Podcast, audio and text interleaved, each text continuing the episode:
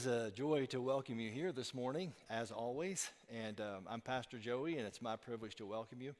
Uh, we're going to talk in just a few moments uh, out of the book of Titus, Titus chapter 3, verses 1 through 8. And so I'll read that in just a few moments. But uh, it seemed like last week when everybody, and you always encourage me when you're here on Sunday morning and when everybody kind of rolls in in the holiday month of December, and December the 3rd last week, and we talked a little bit about Christmas in some of our conversations with you, and you can see this look of panic that kind of hits your face. You know, it's December the 3rd already, and uh, Christmas shopping and things haven't even begun, right? And that's kind of how you feel, um, and that's kind of how I felt. But Amazon is a great gift, isn't it? And uh, so you probably have you know, I discovered you can actually assign something that you order to a different address. You don't, you don't have to have it mailed to your home. And that's a huge help, especially when you've got Kansas City, Colorado, and Germany represented in the family network. And so that works pretty well. So there's you a little bit of uh, a tidbit of practical tidbit of advice. Uh, just order it and have it go straight to the people you're gonna you, you're getting it for, and that takes care of a few weeks anyway. But it is good to have you here, and I don't want you to have a sense of panic uh, in this month of December. I want you to have a sense of peace and joy. And it is a wonderful time of the year to feel that and to know that and experience that.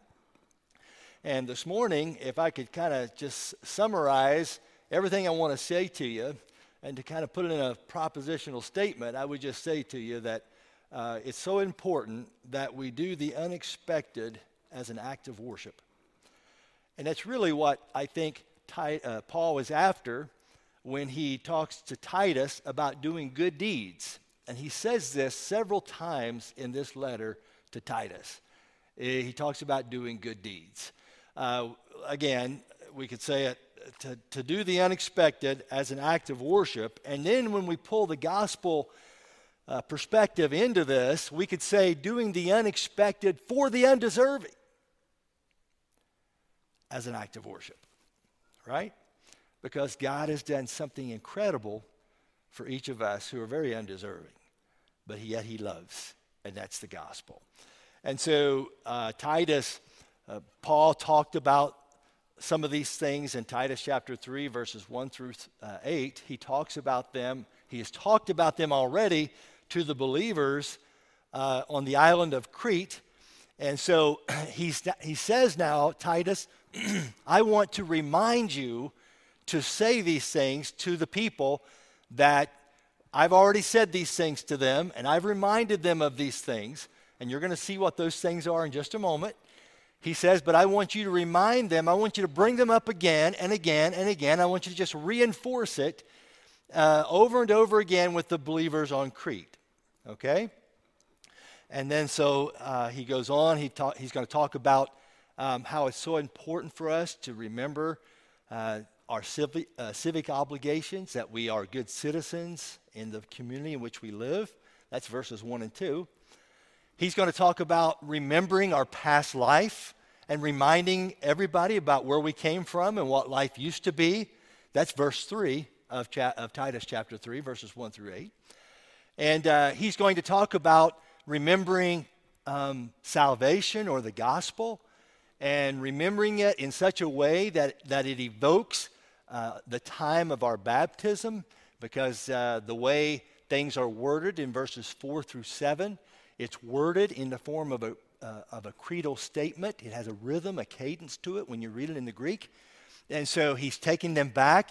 Once again, he does it in chapter 2. He takes them back in chapter 3 to the point of their baptism, where it's all these things. He uses uh, baptism vocabulary to convey to the people that, hey, remember what God has done in your life, and remember, make sure we, we do, we keep everything central, and the gospel has to be central. All right, and so he, he, he writes about that, and then in, finally in chapter, or verse 8 of chapter Titus 3, um, he's just going to reiterate to, to continue emphasizing and underscoring these things over and over again.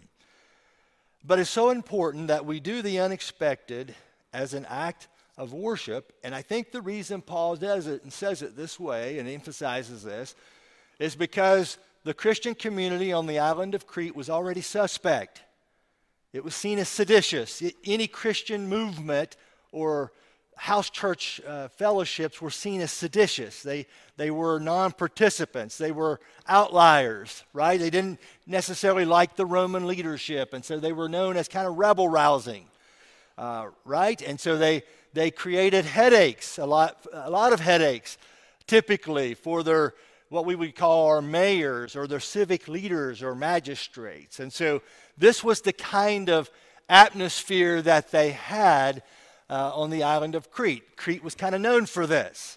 And we kind of have the same idea today. If, you, if you're from the south, southeast, you're kind of uh, known for your hospitality and your love and, and uh, your, your uh, warmth. If you're from the northeast, you're kind of known for being a little staid and a little more reserved, right? It's just it's stereotypes, but it's, they kind of carry over uh, in our thoughts and the way we, the things that we experience when we go to those places. Well, if you would have visited the island of Crete, you would have felt this sense of rebel rousing, this nonconformist. In fact, uh, early, back in the 60s, the island of Crete was known as a haven for hippies.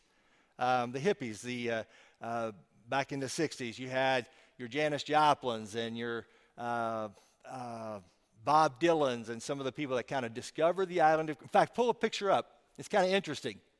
Uh, I let's see what picture we your uh, slide number 22. Okay, they even ran a a cover story on this in Life magazine where you look to, to the left, two Californians at home in a cave in Crete. This is southeastern Crete. Go to the next slide. This is 1968.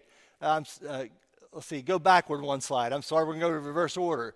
Um, there's uh, uh, what artist is that on the left? Who, who's from the 60s, 70s? Out loud? You got it. Joni Mitchell, that's right. And so she spent some time there. And, and go to the next slide, or yeah, the previous slide. There we go. So you can see um, the island of Crete, very beautiful, okay? You can just kind of picture uh, yeah, you can kind of picture the baptisms going on here and just in the little harbors and just the mountains. And it was just a beautiful place, but they had a reputation, a rebel rousing reputation. Kind of like a stereotype, but they lived it out in a lot of ways in their life. The nonconformists would show up on the island of Crete. It was known for pirates that would hang out in some of those caves and they would just find, commit their uh, crime on the high seas, and they would run and flee to this island, and that's where they would set up a home and just kind of stay off of the radar and get off the grid and kind of live their life. Well, the gospel had come to this island, and these individuals had found Christ, and it was beautiful. And Paul is, is putting Titus in charge of the new believers on this island community, and he's encouraging them here, let's put this, let's structure this and let's set this up such, in such a way that, that the people, the new community that lives on Crete, can be a positive, high impact testimony, and they can live out through selfless acts of service. They can live out not just in their churches, where he talks about elders in chapter 1, not just in their families, where he talks about all the older and the younger, and the, and the men and the women, and the servants, and the household codes that he talks about in chapter 2 but he is laying before the peoples. Now he's like, okay, we've got the church address, we've got the home address, now we need to address community life. What is the perception of the church, the new community on the island of Crete? And how are they going to draw the perceptions? How are they going to, what, what are they going to conclude about the Christian community of Crete by watching how we live and how we speak and, and, and, and what kind of citizens we are, and what kind of workers we are, and what kind of teammates and co laborers we are. And that was Paul's concern. So, in a cultural climate that was anti was anti-Christian and kind of like our climate today, it's kind of biased toward has a bias against Christianity. Paul says, I don't want you looking at your culture with contempt. I don't want you looking down at this corrupt culture with an attitude of how awful they are and how horrible it is to live in this kind of a cultural environment and, have this attitude, this air of superiority, this, this, this air of the spirit of obnoxiousness that gets conveyed to people that, that you guys are messing this island up for everybody else. Paul says, I don't want you to live your life that way. I want you instead to do the unexpected, sometimes for the undeserving, as an act of worship so God can get the glory. Amen? And that's the same exhortation and proposal that I would make to you this morning, here a couple of thousand years after the fact that Paul wrote this letter. That the tendency, and we live in a very, a very uh, concerning time, and there's a lot of things to be frustrated with. And you're going to see how we used to be in Titus chapter uh, uh, 3, verse uh, 3. He, he writes about how we used to be, and you're going to see that and it's how some of them used to be. And Paul is trying to help them to see that rather than looking at contempt with their, at their magistrates, with their Roman leadership, looking at contempt with the people that know the pirates and are in cahoots with the pirates on the island, looking at contempt with the, the people that the false teachers who are trying to garner following and divide the church and are in it for the money. Paul says instead of following all those things and lines of thought and letting that be conveyed and lived out in the things we say and the attitudes we, we express, he says, I want you to think differently. I want you to go against the grain of culture, and I want you to act in act, do, do acts of compassion, selfless acts of service in such a way that the gospel is given credibility and you gain a hearing, and that what people really need anyway is the gospel. It not only shows us how we can be right with God, but it also also shows us how we can repair broken relationships in our homes and families and, and pull together and do something that supersedes and transcends uh, the problems and difficulties and, and the, uh, and the uh, setbacks of the culture in which we live. And so he does that. He, he begins to emphasize this. Uh, and it's interesting. Let me just go ahead and just read these verses and then I'll just kind of summarize them in some brief exhortations, and then we'll deal with the verses a little more uh, in detail as we'll back up and deal with them in detail in just a moment. But just on the screen, I, I believe it's side, uh, slide number six for me, if you would. Uh, slide number six remind the people to be subject to rulers and authorities, and just follow with me here. Uh, to be obedient, to be ready to do whatever is good, to slander no one to be peaceable and considerate, and always to be gentle toward everyone. At one time, lest we come at this with arrogance, he says, at one time, we too, I like how he includes himself, don't you? We too were foolish on the screen, disobedient, deceived, enslaved by all kinds of passions and pleasures we lived in malice and envy, being hated and hating one another. Man, that sounds so true today. But when the kindness, the contrastive word, but when the kindness and love of God our Savior appeared, He saved us. Not because of righteous things we had done, but because of His mercy, he saved us through the washing of rebirth and renewal by the Holy Spirit, whom He poured out on us generously through Jesus Christ our Savior, so that having been justified by His grace, we might become heirs, having the hope of eternal life. This is a trustworthy saying. In other words, it's a very credible uh, baptismal uh, catechism that's, that he's just quoted, that's well known. It's early Christianity in its finest form, verses 4 through 7. This is a trustworthy saying, he says. And I want you to stress these things so that those who have trusted in God may be careful to devote themselves to doing what is good. These things are excellent and profitable for everyone. Rather than look with contempt on a fallen, depraved Cretan culture, Paul says, I want you to bring these gospel truths to mind and live them out in such a way that the good news can be conveyed. And it's conveyed sometimes through selfless acts of service. You know, we are attracted to stories where self is set aside for something greater, aren't we? We love stories like that. Uh, where something that's invisible, we know there's something, there's a higher call to live our life for. And, and when somebody lives that out in a selfless act of sacrificial love, we just stand back and we think, wow, that's so beautiful. That's so countercultural. That says, I mean, it, and if you're a believer and you're doing it for the glory of God, then it brings glory to God and it's an incredible impact in your community. And when you, when you get somebody that's living their life that way consistently over time, you can be sure that they're viewing life as an act of worship. And they're viewing those things, those good deeds, those selfless sacrificial acts as acts of worship. And like I said, we're attracted to stories like this. And when it happens, we know that there's something deeper going on. You know, I saw not long ago how a dental specialist at a dental office, and just roll the video and don't play the audio, just roll the video so people can see this on the screen. I saw, it wasn't that long ago, maybe a, a month or so ago, there's a dental specialist at a dental office and she was surprised by the dentist who owned the practice. A couple of dentists owned the practice, and, and uh, unexpectedly one day, they gathered every, everyone up in the dental office and they all surrounded this lady.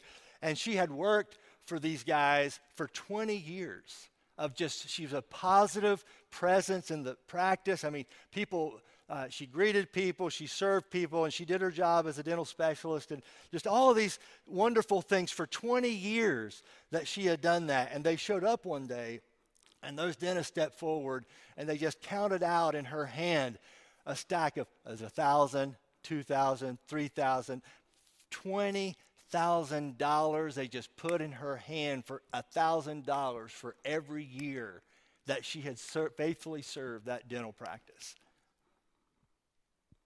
I did the follow up story, and uh, and it's beautiful because she took that twenty thousand and bought her first home. She had never, I guess, bought a home, and she bought a home with that. And Paul, that's an an example, an amplification of what I think Paul was driving at. That when we do sacrificial acts like that, when we when we do the unexpected as an act of worship that it says something to the community in which we live. It makes a statement. It's like you're preaching a sermon without using words because your actions are declaring something great, something beautiful. I heard about a guy uh, who was having some complications in his life and he had to miss work. And when he opened his check, he he had worked a week, and so he expected the one week pay, but there was it was a two every two weeks, and so he saw that his check still had the two week amount of pay that he normally would receive, and it frightened him, and so he went. He goes to the front office, and he and he said, "Hey," he said, "You know, I'm I've had some complications. I've had to miss work." I'm out of vacation time and sick leave and stuff. And so I, I know I, I know I'm not going to be paid. I wasn't to be paid for this week that I was off. But he said it's, the amount of my check is still the same as I always got if as if I worked the two weeks. And what he found out was that all of his fellow employees had donated any remaining vacation time that they have for the rest of the year, and they've donated it to him so he wouldn't have to miss a check. And that touches me. And I think that's what Paul is driving at when he talks about the new community on the island of Crete. That sometimes we honor 20 year workers. And sometimes we, we, uh, we sacrifice vacation time so somebody doesn't have to miss a, miss a check, especially in the holiday season. And there's a sermon in that, there's a powerful witness in that. It's not a contemptible stance where we, we, we decry the, the, the, rottenness and the decadence of culture, and there's so much there to decry, but it's a stance of, no, no, I'm going to, I'm going to instead, I'm going to do the opposite. I'm going to invest myself and divest myself and self-sacrificially serve in this community. And I'm going to serve it in a way that uh, I do the unexpected as an act of worship so that it brings not glory to me, but glory to God. I heard about Peter Struck, a, a, college student at the University of Wisconsin. He was kicked out of his fraternity house because he couldn't pay the rent. I guess some of those guys have to pay rent, all right? It wasn't that much, but he couldn't pay it. He's a poor college student. And you know, he found refuge in a Christian fellowship house after the fraternity guys kicked him out for not being pay, able to pay the rent. And one guy gave him a little cash, and he said it was like, it was just a little bit, but it felt like a king's ransom to him.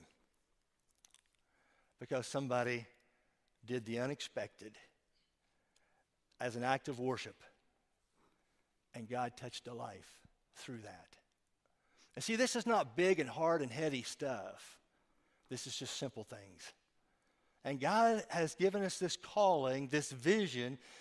God gave Paul this vision. God gave Titus this vision that the believers on Crete were to be great citizens, they were to be great neighbors.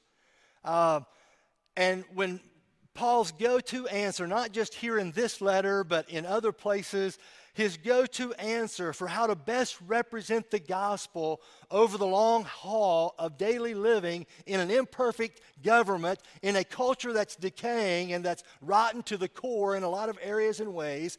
And yes, we are to, to, we are to seek to redeem, we are to seek to engage, we are to seek to speak truth into those cultures and in those situations. But, but, overall, over, over the long haul of life, to view all of life as an act of worship, to do the unexpected, maybe even for the undeserving, as an act of worship to God. And that's transformative in a community. That changes lives. And so I think oftentimes we try to, uh, slide number 11, if you would for me uh, we, we try to come up with this dichotomy of the sacred and the secular. And what I do at church is sacred. I listen to the uh, message, and maybe I, uh, I, uh, I am a part of the singing, and I do uh, maybe small groups and other things, and that's sacred. But when I go home, then I, I turn to the secular world, and everything else is secular. Everything that lies outside of the church is secular. And Paul just hammers and just mashes and pulverizes this, this dichotomy. He says, no. He says, all of life is sacred. It's all act, acts of worship. And, and he says it in so many words. He says in Corinthians, whether you eat or drink or whatever you do, do it all for the glory of God. And so he just demolishes that, the dichotomy, and we realize that God cares about everything that we do. If it's giving, if it's giving money to an employee, or uh, sacrificing uh, vacation time, or welcoming someone into a fellowship house, okay? It's whatever God's calling us to do. When we do those things, self sacrificially, it's an incredible statement of worship. It's an act of worship, just like singing or listening to a message or praying or reading the Bible. These are acts of worship that you do. And when we do them uh, for the, in an unexpected, in an unexpected way, as an act of worship, it has an impact. It makes a difference.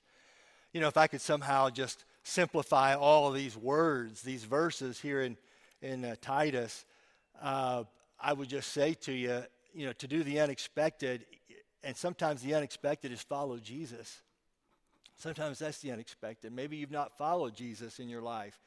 And maybe following Jesus is the unexpected thing to do. Maybe churching with others. That's what the whole letter of Titus is about, is people who are choosing to church with other people. And when we church with others, it makes a difference. You know, recently, uh, there was someone in our congregation, well, it was Melissa Parks, and her mother uh, eventually had passed away, and our thoughts are with the Parks family. But one of the things that came out of that was that as their family tended um, to her needs each day, and as they fielded the questions, and they were there in the hospital room, Parkview Regional, one of the things that the family noticed was how people were bringing food in and there was visitors that dropped in to say hello to pray with them to support them and and the family's just kind of sitting back and they're watching all this from day to day. And it's like, what kind of people do this? And somebody in the family said, well, it's a church. That's what a church is. And it's just, it's dropping food. It's a card. It's a, it's a unexpected visit. It's those are the things, church, that God uses to create a billboard for the gospel and to be a positive, high impact in the culture. So we follow Jesus, maybe churching with others, uh, raising a great family. Uh, somebody just sent me a snapshot a few weeks ago. All five starters on the uh, West Noble basketball team were people who attended our church at one time, or at least currently, maybe in the last few weeks, they've been here. Isn't that amazing?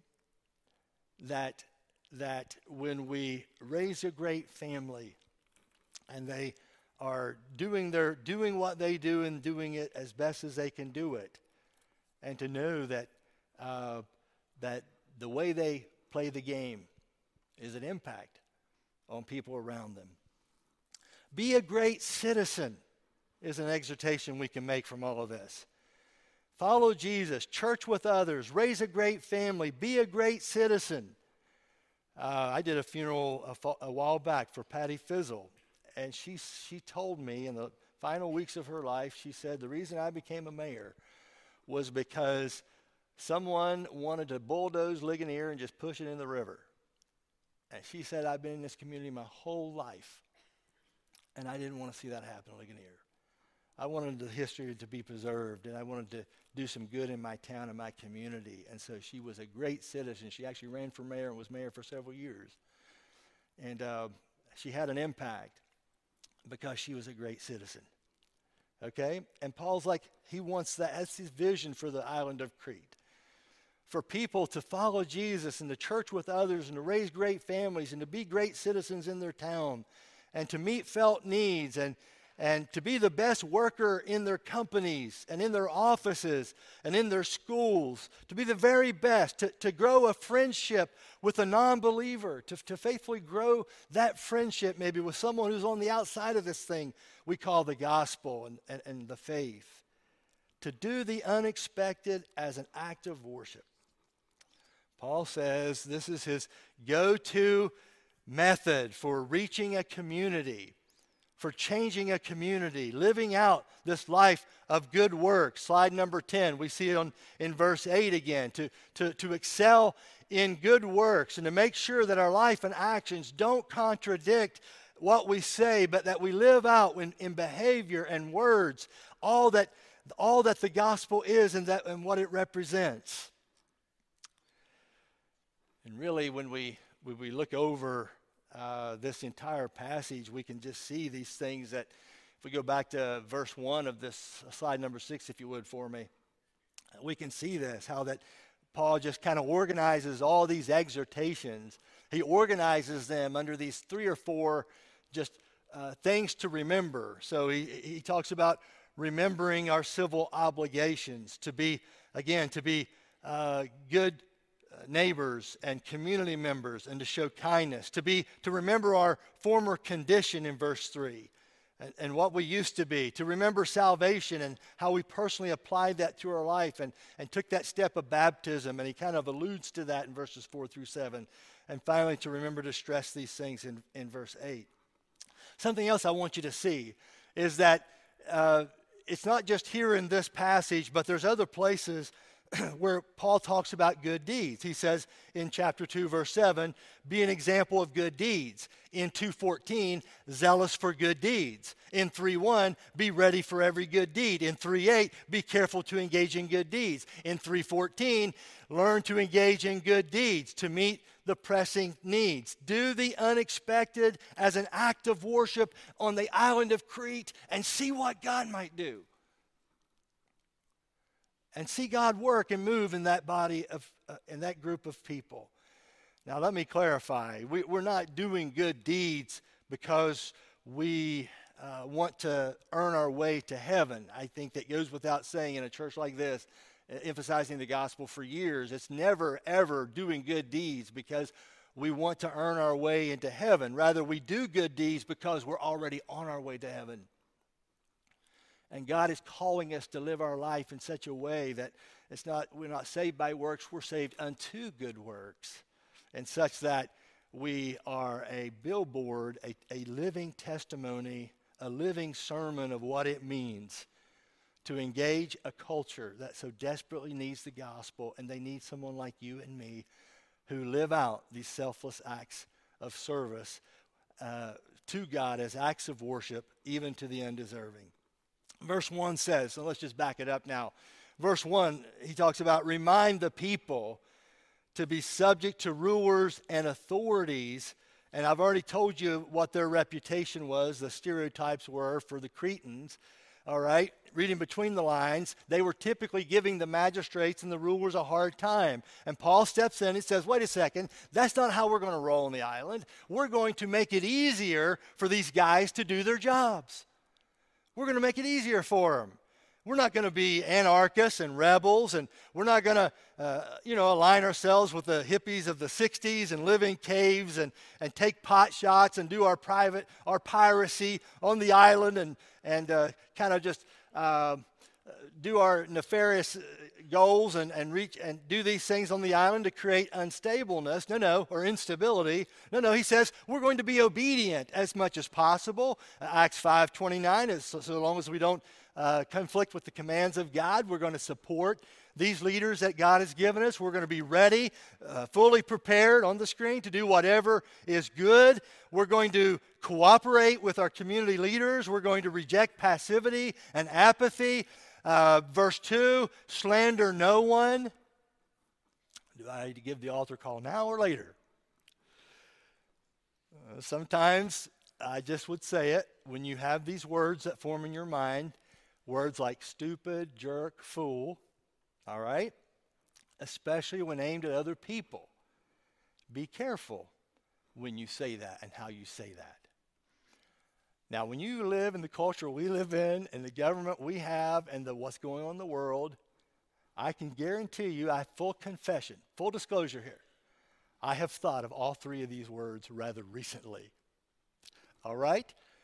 I have, some of you are amening. I know. Stupid, jerk, fool. Yeah, I've said all of those to myself. All right?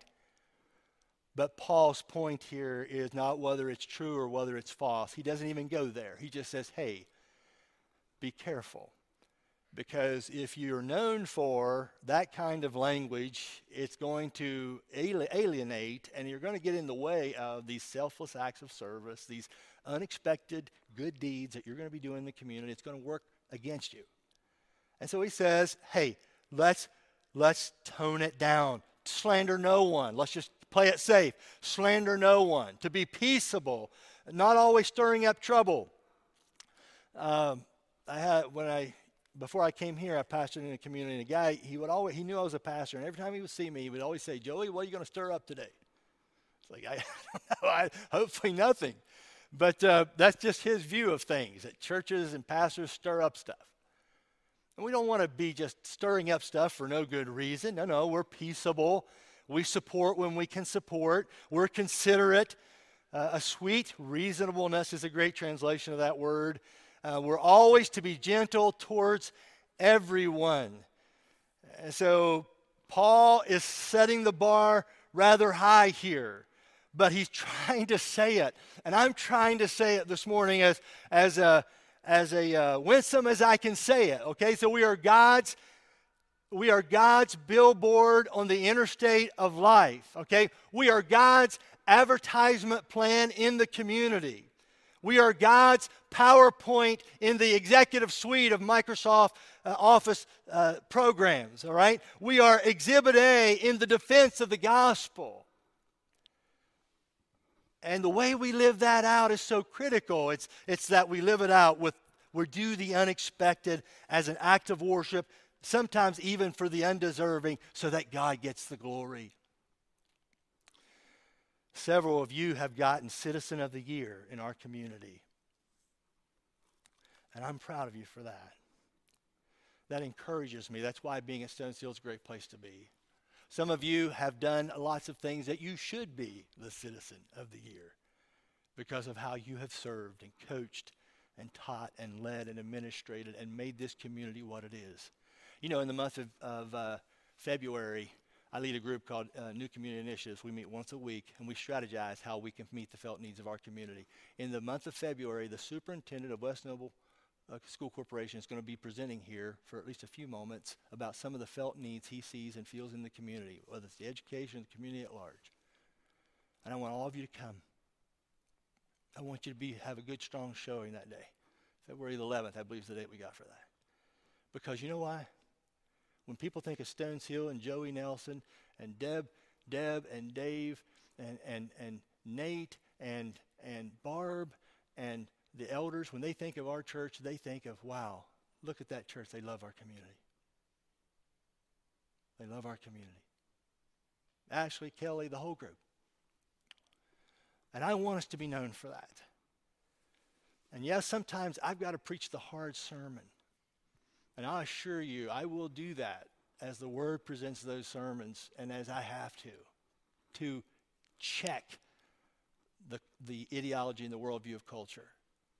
But I want us to be extravagant in our service, just like you have been, because it makes a difference. People love our church. If our, if our church dried up and went away, our community would miss us severely because this is the way you guys roll. And Paul says, I want you to remember your civic duty. I want you to see it as acts of worship. I want you to step in and do that, do those things that maybe nobody else does because it makes a difference in the community.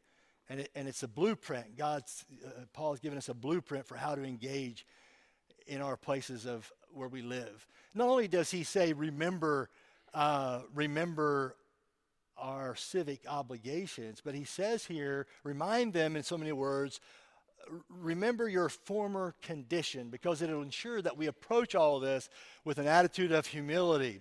All right, so remember your old life.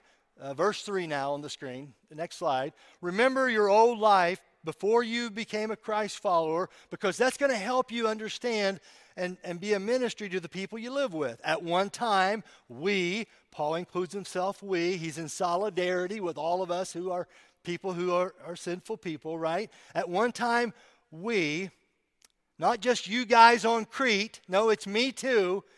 Paul says at one time, we too were foolish. We were biased against God.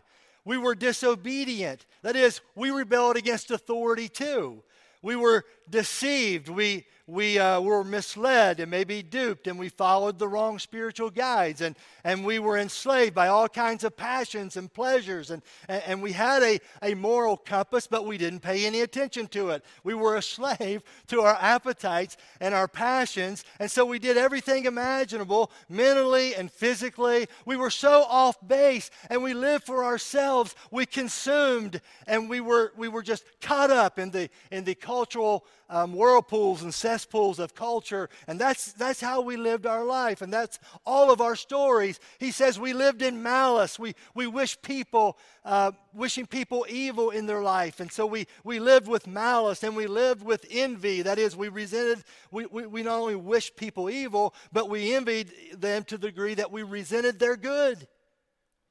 And we were never satisfied with what we had, and we always wondered what, what other people had. Paul says, and he wraps up this chilling, this chilling commentary and biography. It's every man and every woman's biography. He says, We being hated and hating one another. What a chilling sentence. And what is even more chilling is that if you are not in Christ this morning, this is your present reality. This is your life without Jesus. And so when I see this, I see this contrast that Paul was setting up here in the, in the first three verses of Titus chapter 3 uh, here. And he, it's a very deliberate contrast. See if you see it too, okay? Look, look with me if you would. Um, so there's a contrast developed between the kind of people Christians can be in Christ and the kind of people we once were in verse 3. And so the contrast is between submissiveness and foolishness. You see that in these three verses. It's between obedience and disobedience. It's between a readiness to do good and an enslavement to do evil. It's between kindness and peaceableness on the one hand and malice and envy on the other hand. Do you see it? It's between being humble and gentle, and then on the other hand, being hateful and hating. And so Paul just lays this out in such vivid terms, and he gives these very vivid snapshots, these spotlight he spotlights these areas of our life in such a way that we would see it. Not that we would be depressed or discouraged by it. No, that we would be humbled by it. That somehow we would understand that by spotlighting vividly this commentary on our pre Christ days, that by, by spotlighting it, it would amplify the grace of God. And we would see how beautiful grace is at, that we read about here in the next upcoming verses in 4 through 7. And so Paul is wanting to not only have you to remember your civic obligations, he's wanting you to remember your former life because it's going to help you do your civic obligations with the right attitude. It's going to help you live your life with the right attitude and the right perspective. And not only that, but the way he says this in verses 4 through 7, and he calls it a trustworthy saying in verse 8, we know that this is a creedal hymn. Because in, in, slide number 10, he says it. He quotes verses 4 through 7, and then he says, This is a trustworthy saying. Well, what's the saying? It's a creedal hymn, and it's the way when you speak it aloud, it has a rhythm to it. It's suggestive of lyrics that was well sung, a, a well sung hymn, a well established, chanted catechism that the baptisms probably had quoted around them while they were being immersed in the water and being brought back out uh, of, of the baptism waters. So these words in verses 4 through 7, these verses would be chanted and sung and quoted as these baptism canons would be lowered in and out of the water. And Paul takes them to this. And he says, not only remember your civic obligation, not only remember the, the, the uh, former life that you used to live, but he says, I want you to remember the gospel. Don't miss the gospel. That's what we, that's the core of this whole thing. And the main verb of verses 4 through 7 is the verb, He saved us. Go to verse 4, slide number, uh, whatever slide number that is, okay? Verse 4, all right? But when, so he sets this up, okay? And, and before I move on to show you how beautiful this is, I'm going to confess something else to you. I've been following very closely this, uh, the, the Israel Gaza conflict and the awful, atrocious things that have been done. And the hatred that not only is there, but spilling out into university campuses here in the States. That people are being hated because of their racial identity. And just when I thought there's no way our, our politically correct culture would ever allow something like this to go on, you, you put any other group in that group, replace the, the Jewish people with any other group, any other aggrieved group, and you would never see happen what's happening on, on college, Ivy, uh, Ivy Tech. Listen, Ivy League, Ivy League schools and universities across America. People are being hated simply because they're Jews. You see that? And that's the way we roll in our pre Christ life. We hate and we're hating. And you know, for the most part, I am I endeavor to be a positive person that looks on the good side of most everything in life. I want I hope I can be that way. I it's the work of God in me. It's not always me, but I try to be that way. But for the maybe the first time in my life, and it's been so long since I've hated, okay? I, I just don't even remember what it's like to hate because Jesus has delivered me from it. And praise God, I, his love fills my life and my heart, and I fight against it sometimes because of, of my viewpoints and my hurt feelings. I understand that, and that's our story. But for the first time in my life, I've come up against this hatred thing in a post Christian walk. And I have to be very careful who and what I hate because I'm ticked.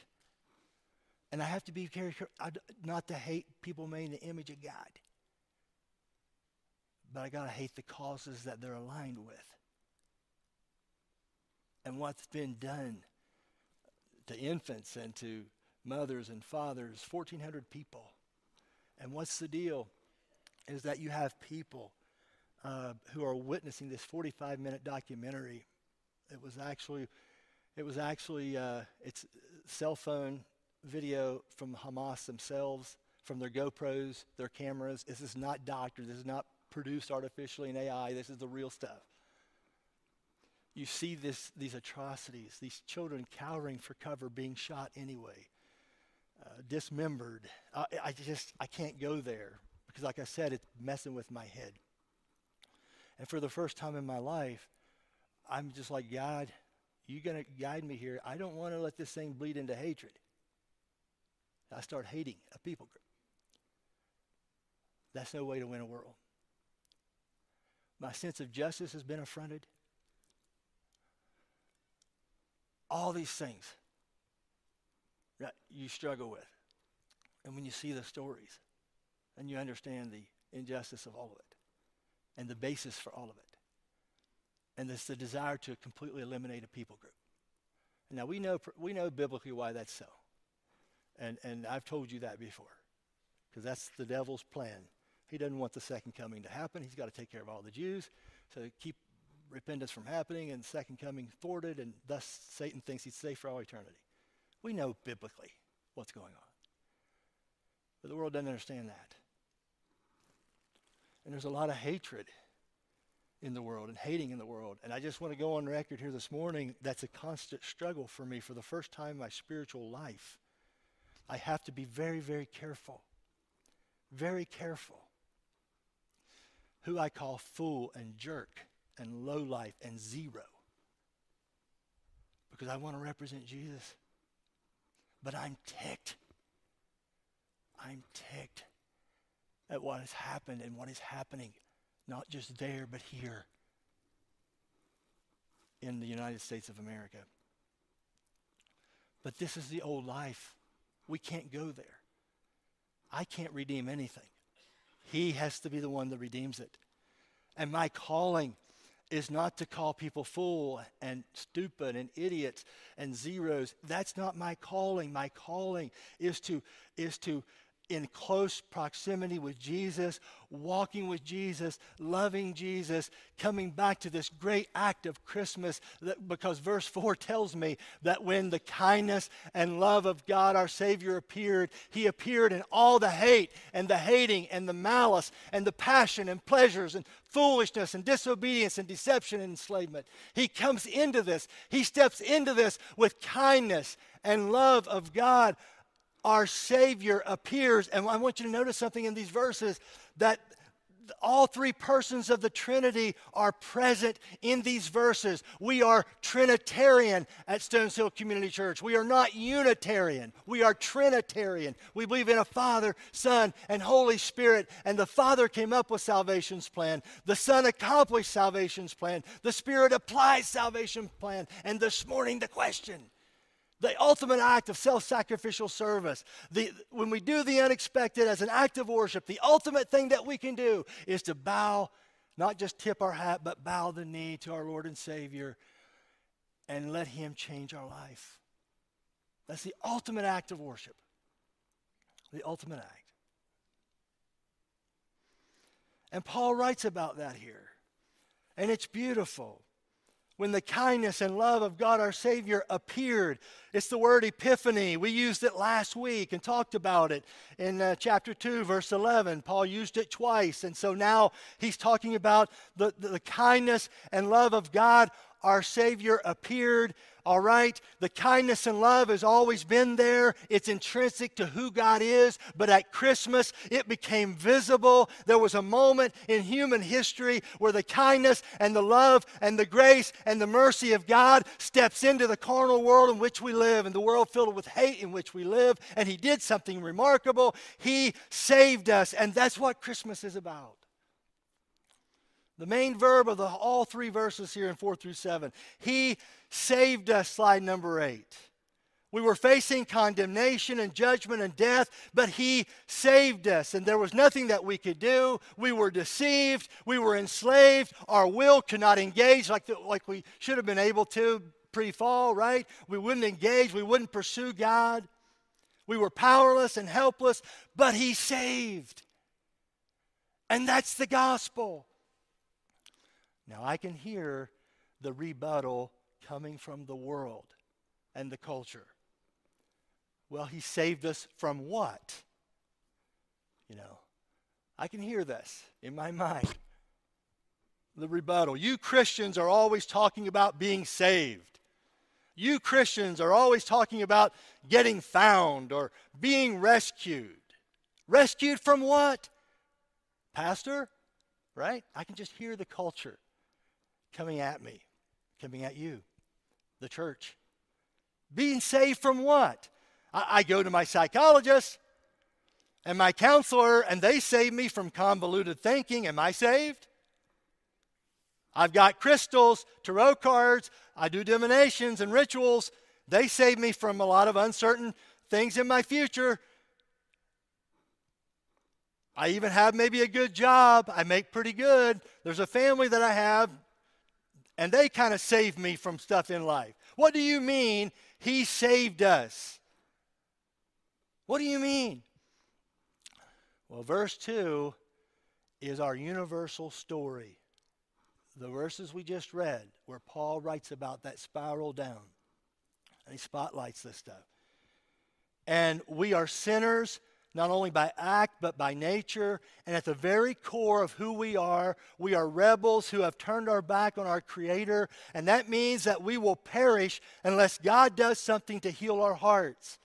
And because of Jesus and His work, we who are fallen and depraved in our sin can now stand before a holy God and have fellowship with Him, even though He's holy and pure and without mistake and without sin. We who are sinners, because of what Christ has done in our behalf, are enabled now to stand before Him, have fellowship with Him, and eternal life with Him. He saved us. Everyone needs saved. Well, what about me? I've got a lot of money. Well, according to the Bible, you're a wealthy sinner. That's all you are without Jesus. Well, what about me? I, am really pretty or I'm handsome and I have modeling contracts. That's not me. I'm just saying, theoretically. So you're a beautiful and handsome sinner, according to the Bible. Well, you may say, well, I'm really in good shape. I'm physically fit. So you're a physically fit sinner. But at the foot of the cross, you can be and you are, by the grace of God, a forgiven sinner. And that strikes at the very heart of our vision statement as a church to see people, to lead people to God's forgiveness, right? On the bulletin every week. To lead people to God's forgiveness and see them restored to all that God created them to be. You can be a forgiven sinner why does God even bother to save us? I can't believe we, the culture would even ask that question, but it's because we hate and we envy and we consume and we disrespect. And, and, and, so God saves us because He loves us, and He loves us even though it injured Him in the loving, it injured Him and His Son in the loving. He still loves. And when we give our life to Christ, it's the greatest act of worship. And I don't want to fail this opportunity to say, do it today. Do it today not because of righteous things we had done on the screen, but because of his mercy. He says it a second time, the main verb. He saved us from eternal destruction. And the story, see, see, we, got, we got these two stories in the culture that kind of circulates, and this is, you kind of see this when you have conversations with people. There's the one story that says that we're all seeking God, you know, we're innocent humans, we're all seeking God, and God has made it, for some reason, hard for us to find Him. And so we just pick a world religion or a spiritual path or some kind of director or some kind of an approach, and we just hope for the best. That's one story. But there's another story, and it's the biblical story. And the biblical story is not that we're all seeking God and He's made it hard for us to find Him. No, no, the biblical frame of reference and worldview is that the story is that we don't seek God, and so God came seeking me. And that's Christmas.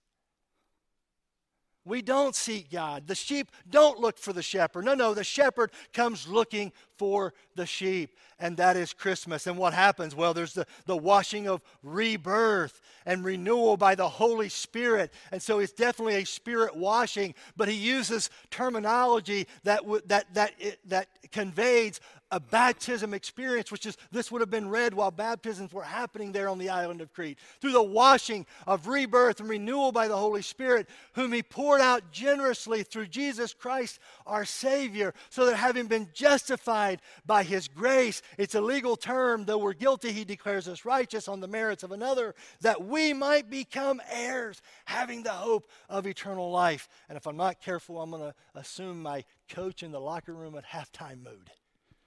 And sometimes I do that, and you'll have to forgive me. Sometimes I'll just feel like I'm in the locker room and we're trying to turn this thing and save the game. And sometimes I feel that way in my preaching and, and teaching. But this morning, I, I'm going to hold it back.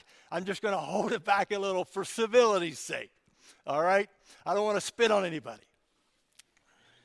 But we might become heirs having the hope of eternal life. Why did God save you? He loves you and He wants to make you an heir that you inherit everything that is rightfully His, it can now be yours.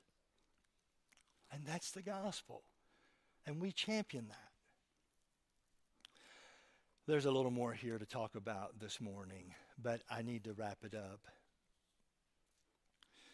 Several years ago, slide number 24, if you would, for me. Several years ago, right here on this stage, we were doing baptisms in 2014. And we've had many baptisms here over the years, and they've been just beautiful moments, beautiful moments. And I had a request that day that I'd never had before. I always do a baptism orientation, and so I walk people through the uh, steps of baptism and what it means. And you've done that with me. And then we have the baptism day, and it's a thrilling, wonderful moment. People just just sense that personal washing and regeneration we just read about. And so this guy that was going to be baptized that day, he said, Hey, I have a request. He says, I have a GoPro camera and I want to put my GoPro camera on my head, my forehead, and I want to be baptized. I'm going to hit the play on that thing, and I want to be baptized while that camera is rolling. And so it's not just that we were videoing him uh, being baptized here on the stage. No, no, the video was on his head, right? It was on his head. And so he said, I just want to I want to see what it's like and remember what it's like from my perspective. And so we did that. And, and I don't know, was anybody, do, does anybody remember this day, this Sunday, the guy wore the GoPro? Yes, I see some heads nodding. Yeah, I remember that, by 2014. Okay? And so we did that. And you know, uh, I want to show you the video. Uh, just go ahead and roll the video, if you would. This is what it looks like to be baptized from a baptism's perspective. Some beardless dude there. And then he's down in the water, right? The watery grave of judgment is over him, and now you're being called forth to new life. We slow mode this, okay? Eh, the water's just all over, and you're buried, and it's dark, and it's and it's oh no. And then up out of the grave you come. Be careful, Joey, don't spit all right, up out of the grave, and there's a smiling mug of that dude. And then you've got, I think, Nate there leading the music. You got Monica and her girls, which are all like 18 or 19 now, so it's been a few years, okay? comes up out of the water. I have showed that video. The classes I teach in Southern Indiana, I show that video. I've showed it to other people I've discipled and things, baptism candidates. I've showed it and showed it and showed it. I love it because it gives you a visual of exactly what's happening when, when you're washed clean, you're brought up out of the water, you're brand new, you're, and you represent new life, right? It's beautiful. I love that moment. And that's one of the primary reasons why, uh, well, there's other reasons, but we emphasize immersion because it pictures that. We show that death and then that raising up to life again. A couple weeks ago, I get a call from Lois Tamayo. She's a chaplain for Goshen Hospice. Some of you know uh, Lois and uh, Pedro, her husband, who pastors the church. I think the Lutheran church behind the library. I think it's where Pedro pastors. I get the call, and, and I realize she works for hospice. You know where this is going, don't you? And uh, I said, Hey, Lois, I got a message here. I need to talk to you about Tommy Joint. I baptized him in 2014. What's up? Well, I couldn't remember the year at that time, but I figured it out. What's up? Tommy has cirrhosis of the liver. two to three months, sitting in a bedroom, in his father's bedroom, and off a county road east of Goshen. Went to Fairfield High School, 2001, he wrestled.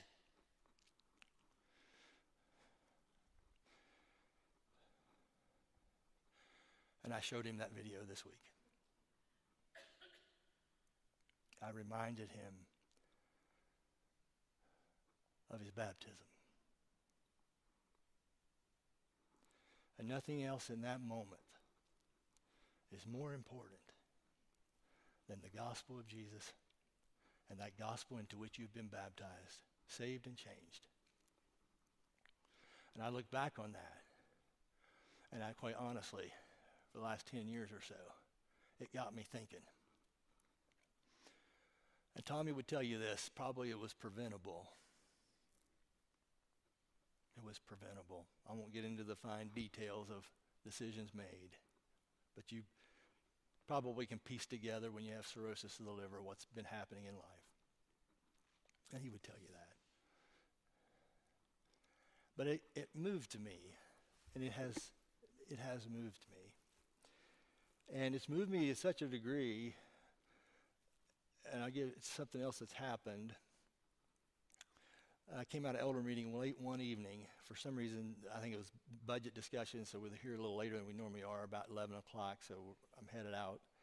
And normally it's not that late, and it's meetings are productive and short, and get stuff done, and we move on. But it was a little later that evening, and um, I'm going to my car, trying to get out of the church before the alarm kicks in 11 o'clock. Nobody likes to reset the alarm. All right? You know, I just told everybody when our alarm clicks on. That's probably not a good idea. Strike that from the stream if you would. our alarm is on at all times, isn't it? Yes, yes. 11 p.m. it goes, it, it, it comes on, it activates, self activates. Okay, so I'm going to my car, getting out of the church quick, and I see a police cruiser pull up.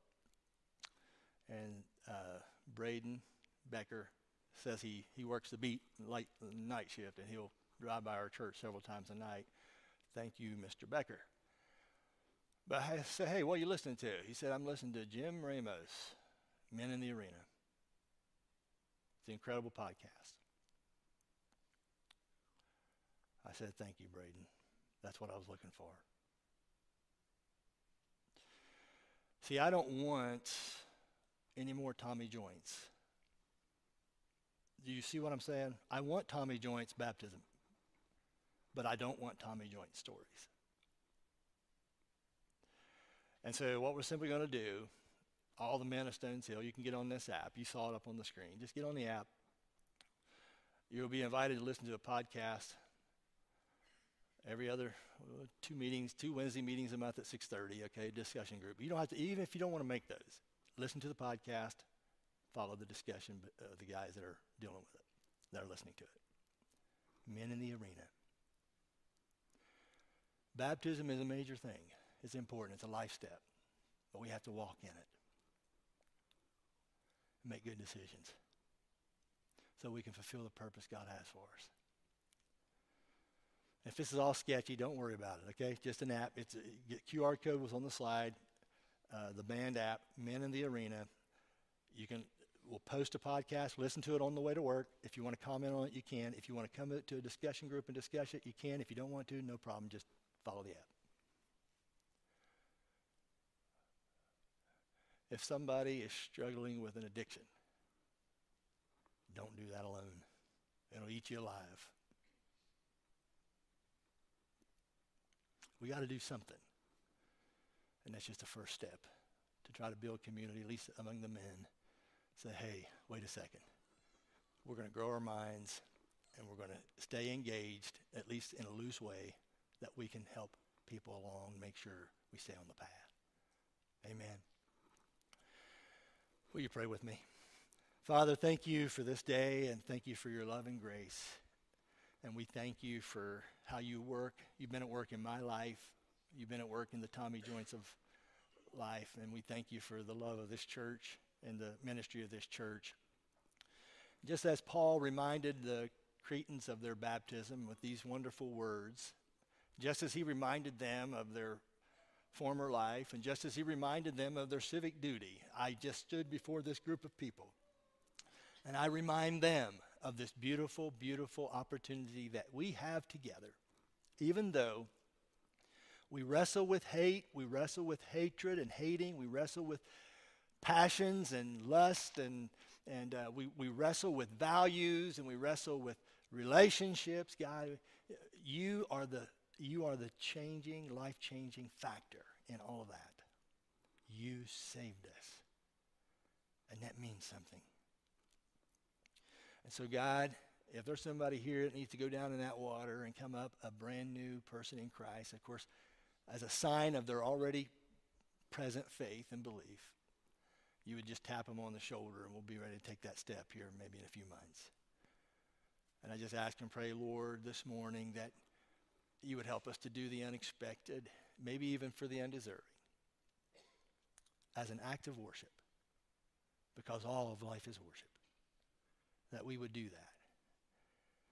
And such that this church would be this beautiful billboard of the grace of God, the love of God, the truth of God, the gospel of God, the regeneration of God, the new life, the new family of God. Lord, that you would make it so. In your strong name we pray. Amen. Will you stand with me? You've been a great group. You're dismissed. Have a great week.